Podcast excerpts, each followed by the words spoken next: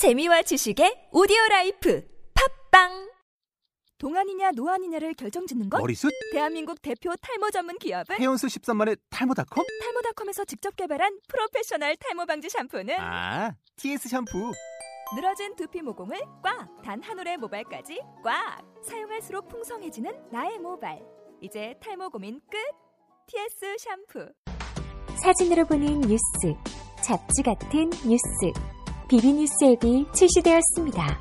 그날그날의 토픽, 스포츠, 연예인, 예능, 패션, 자동차, 요리, 음악에 관한 소식을 사진과 영상으로 즐기실 수 있습니다. 비주얼한 뉴스, 비비뉴스 앱을 지금 앱스토어와 구글 플레이에서 검색해보세요. 비비뉴스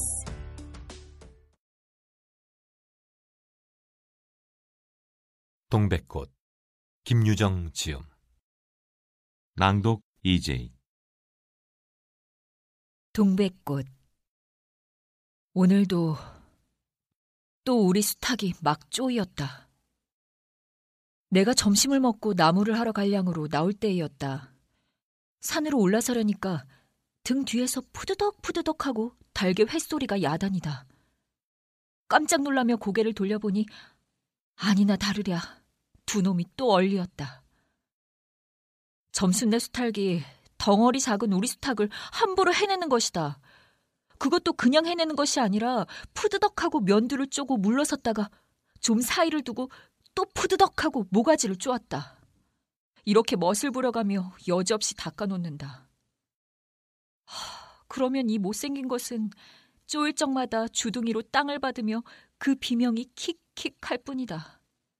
물론 미처 아물지도 않은 면두를 또 쪼이어 붉은 선혈은 뚝뚝 떨어진다. 이걸 가만히 내려다보자니 내 대강이가 터져서 피가 흐르는 것 같이 두 눈에서 불이 버쩍 난다. 대뜸 지게 막대기를 메고 달려들어 점순내 닭을 후려칠까 하다가 생각을 고쳐먹고 헛매질로 떼어만 놓았다. 이번에도 점순이가 쌈을 붙여놨을 것이다. 바짝바짝 내 길을 올리느라고 그랬음에 틀림없을 것이다. 고놈의 계집애가 요새로 들어서서 왜 나를 못 먹겠다고 그렇게 아르렁거리는지 모른다.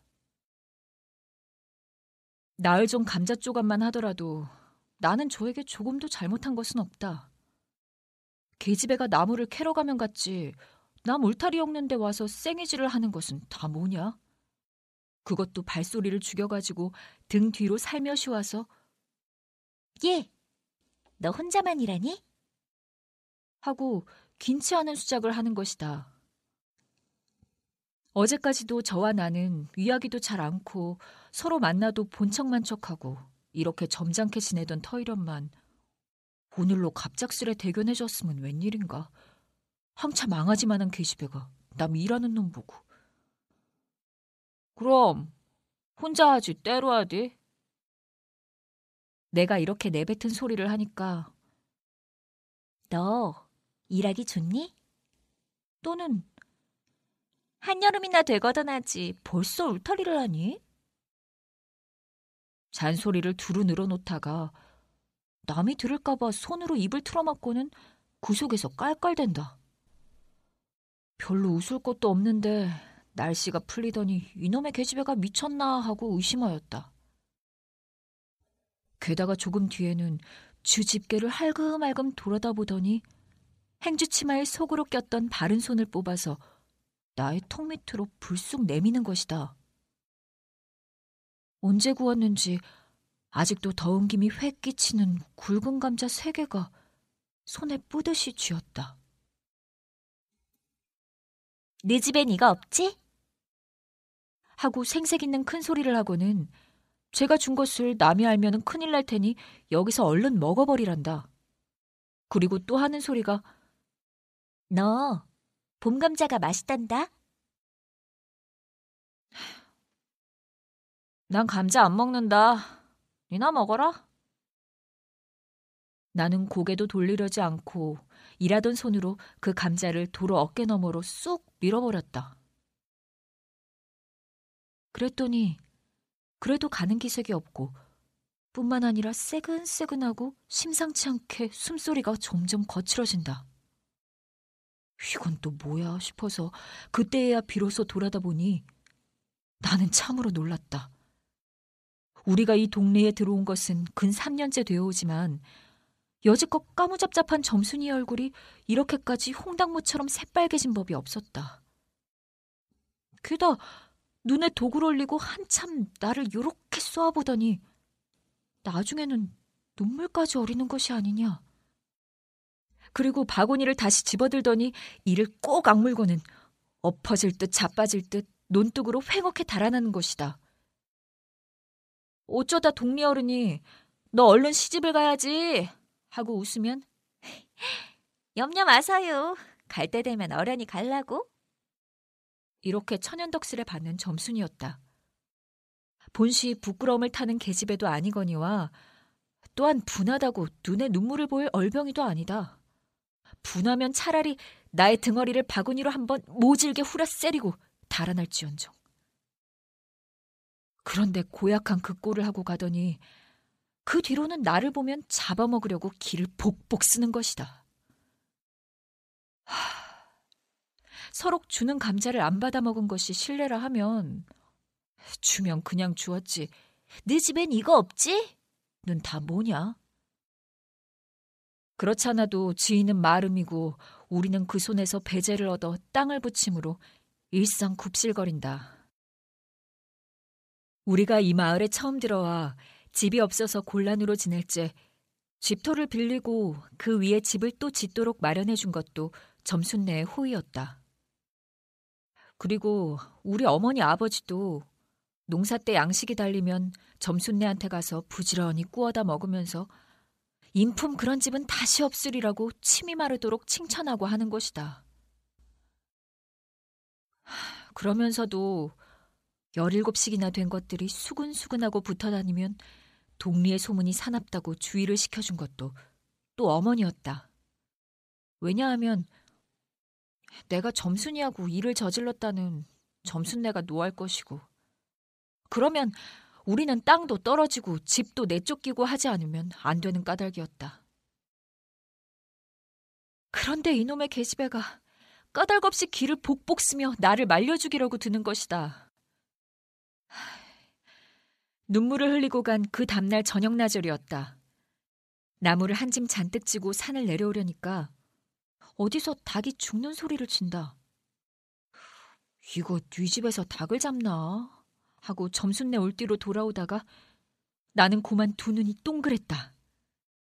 점순이가 지집 봉당에 홀로 걸터 앉았는데 아 이게 치마 앞에다 우리 씨암탉을 꼭 붙들어 놓고는 이놈의 닭 죽어라 죽어라 요렇게 안팡스레 패주는 것이 아닌가 그것도 대가리나 치면 모른다 많은 아주 알도 못 낳으라고 그 볼기짝개를 주먹으로 콕콕 쥐어박는 것이다 나는 눈에 쌍심지가 오르고 사지가 부르르 떨렸으나 사방을 한번 휘 돌아보고야 그제서 점순이 집에 아무도 없음을 알았다. 잡은 참지게 막대기를 들어 울타리의 중턱을 후려치며 이놈의 계집애 남의 닭 알 못 나라고 그러니? 하고 소리를 삑 질렀다. 그러나 점순이는 조금도 놀라는 기색이 없고 그대로 의젓이 앉아서 제 닭 가지고 하듯이 또 죽어라 죽어라 하고 패는 것이다. 이걸 보면 내가 산에서 내려올 때를 겨냥해가지고 미리부터 닭을 잡아가지고 있다가 내 보란 듯이 내 앞에 죄지르고 있음이 확실하다. 그러나 나는 그렇다고 남의 집에 뛰어들어가 계집애하고 싸울 수도 없는 노릇이고 형편이 썩 불리함을 알았다. 그래 닭이 맞을 적마다 지게 막대기로 울타리나 후려칠 수밖에 별 도리가 없다. 왜냐하면 울타리를 치면 칠수록 울섭이 물러앉으며 뼈대만 남기 때문이다. 하나 아무리 생각하여도 나만 믿지는 노릇이다. 아 이년아! 남의 닭 아주 죽일 터이냐? 내가 도끼 눈을 뜨고 다시 꽥 호령을 하니까 그제서야 울타리께로 쪼르르 오더니 울 밖에 섰는 나의 머리를 겨누고 닭을 내팽개친다. 예이, 더럽다. 더럽다. 더러운 걸 널더러 입대 끼고 있으랬니? 망할 계집애년 같으니. 하고 나도 더럽단 듯이 울타리깨를 횡혹해 돌아내리며 약이 오를 대로 다 올랐다. 라고 하는 것은 암탈기 풍기는 서슬에 나의 이맛배기에다 물지똥을 찍 갈겼는데 그걸 본다면 알집만 터졌을 뿐 아니라 골병은 단단히 든 듯 싶다. 그리고 나의 등 뒤를 향하여 나에게만 들릴 듯 말 듯한 음성으로 이 바보 녀석아. 얘, 너 베넷병신이지? 그만둬 좋으련만 얘, 너 네 아버지가 고자랐지? 뭐? 우라버지가 그래 고자야? 한량으로 열번거지가 나서 고개를 획 돌려 바라봤더니 그때까지 울타리 위로 나와 있어야 할 점순이의 대가리가 어디 갔는지 보이질 않는다. 그러다 돌아서서 오자면 아까의 한 욕을 울 밖으로 또 퍼붓는 것이다. 욕을 이토록 먹어가면서도 대거리 한마디 못하는 걸 생각하니 돌부리에 채어 발톱 밑이 터지는 것도 모를 만치 분하고 급기야는 두 눈에 눈물까지 불끈 내솟는다. 그러나 점순이의 치매는 이것뿐이 아니다. 사람들이 없으면 틈틈이 쥐집 수탉을 몰고 와서 우리 수탉과 쌈을 붙여놓는다. 쥐집 수탉은 썩 험상궂게 생기고 쌈이라면 회를 치는 거로 을에 이길 것을 알기 때문이다. 그래서 툭하면 우리 수탉이 면두며 눈깔이 피로 흐드르하게 되도록 해놓는다. 어떤 때에는 우리 수탉이 나오지를 않으니까 요놈의 계집애가 모이를 쥐고 와서 꼬여내 쌈을 붙인다. 이렇게 되면 나도 다른 배채를 차리지 않을 수 없다. 하루는 우리 수탉을 붙들어 가지고 넌지시 장독계로 갔다. 쌈닭에게 고추장을 먹이면 병든 황소가 살모사를 먹고 용을 쓰는 것처럼 기운이 뻗친다 한다. 장독에서 고추장 한 접시를 떠서 닭 주둥아리 깨로 들이밀고 먹여보았다. 닭도 고추장에 맛을 들였는지 거스르지 않고 거진 반 접시 턱이나 곧잘 먹는다. 그리고 먹고 금세는 용을 못 쓸 터이므로 얼마쯤 기운이 돌도록 회 속에다 가두어 두었다. 밭에 두엄을 두어짐 전해고 나서 쉴 참에 그 닭을 안고 밖으로 나왔다. 마침 밖에는 아무도 없고 점순이만 지 우울 안에서 헌옷을 뜯는지 혹은 솜을 타는지 웅크리고 앉아서 일을 할 뿐이다. 나는 점순네 수탉이 노는 밭으로 가서 닭을 내려놓고 가만히 맥을 보았다. 두 닭은 여전히 얼리어 쌈을 하는데 처음에는 아무 보람이 없다. 멋지게 쪼는 바람에 우리 닭은 또 피를 흘리고 그러면서도 날개 쭉지만 푸드덕 푸드덕하고 올라 뛰고 뛰고 할 뿐으로 제법 한 번 쪼아보도 못한다. 그러나 한 번엔 어쩐 일인지 용을 쓰고 펄쩍 뛰더니 발톱으로 눈을 합이고 내려오며 면두를 쪼았다. 큰 닭도 여기에는 놀랐는지 뒤로 멈시라며 물러난다.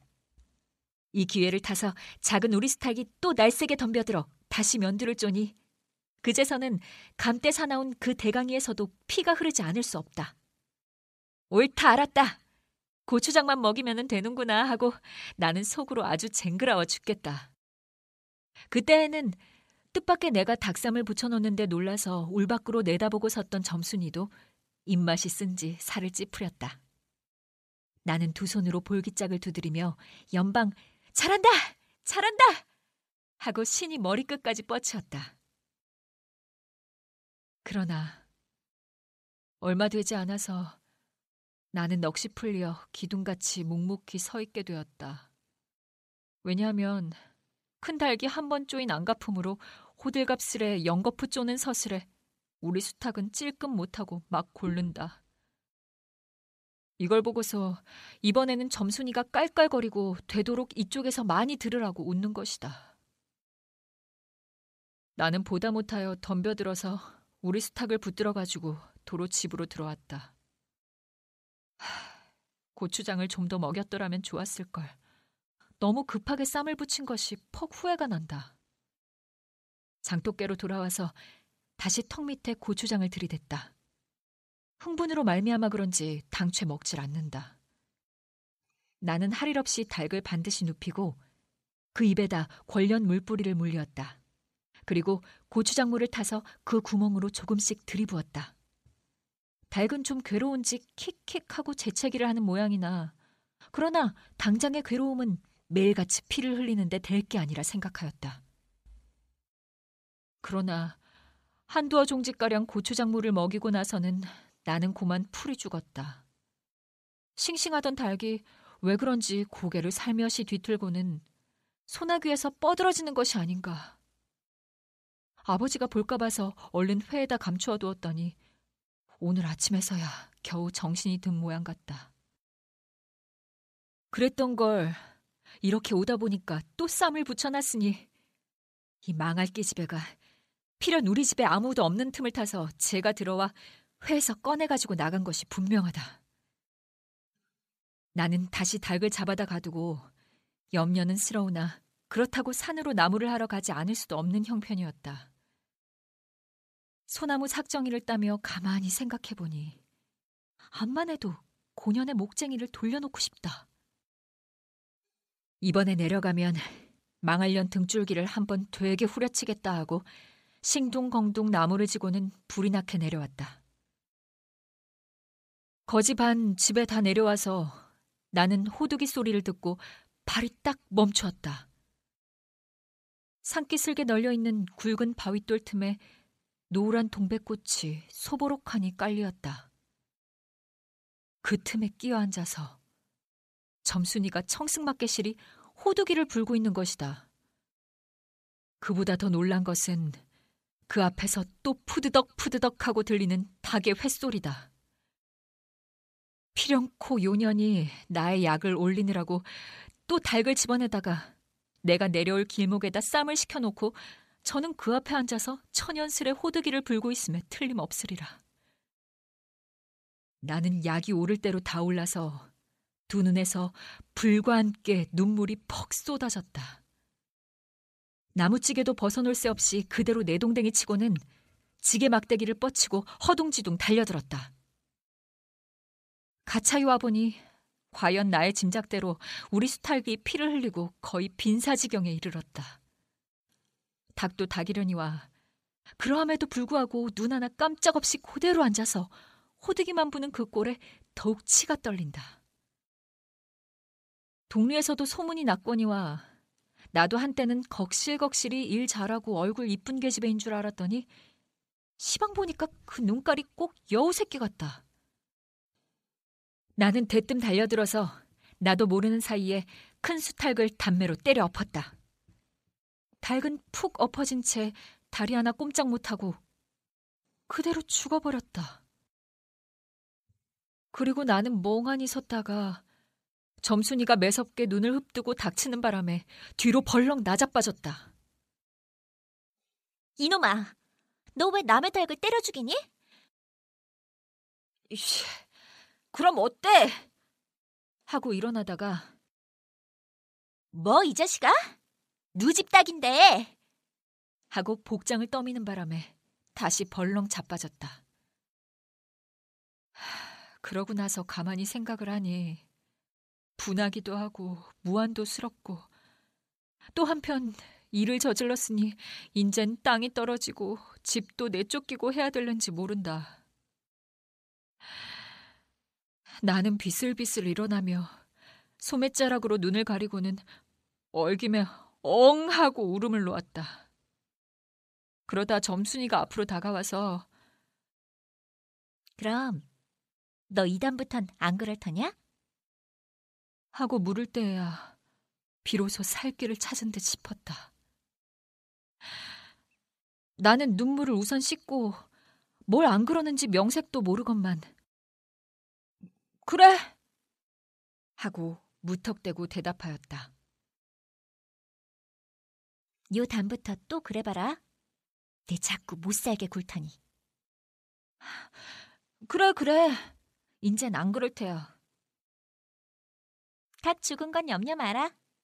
내안 잃을 테니. 그리고 못에 떠다 밀렸는지 나의 어깨를 짚은 채 그대로 픽 쓰러진다. 그 바람에 나의 몸뚱이도 겹쳐서 쓰러지며 한창 피어 퍼들어진 노란 동백꽃 속으로 폭 파묻혀 버렸다. 알싸한 그리고 향긋한 그 냄새에 나는 땅이 꺼지는 듯이 온 정신이 고만 아찔하였다. 너 말 마라. 그래. 조금 있더니 요 아래에서 점순아! 점순아! 인연이 바느질을 하다 말고 어딜 갔어? 하고 어딜 갔다 온 듯 싶은 그 어머니가 역정이 대단히 났다. 점순이가 겁을 잔뜩 집어먹고 꽃 밑을 살금살금 기어서 산 아래로 내려간 다음 나는 바위를 끼고 엉금엉금 기어서 산 위로 치 빼지 않을 수 없었다.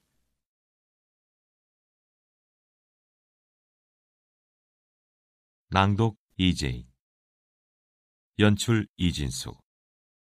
녹음 캐릭스 스튜디오. 편집 오보미.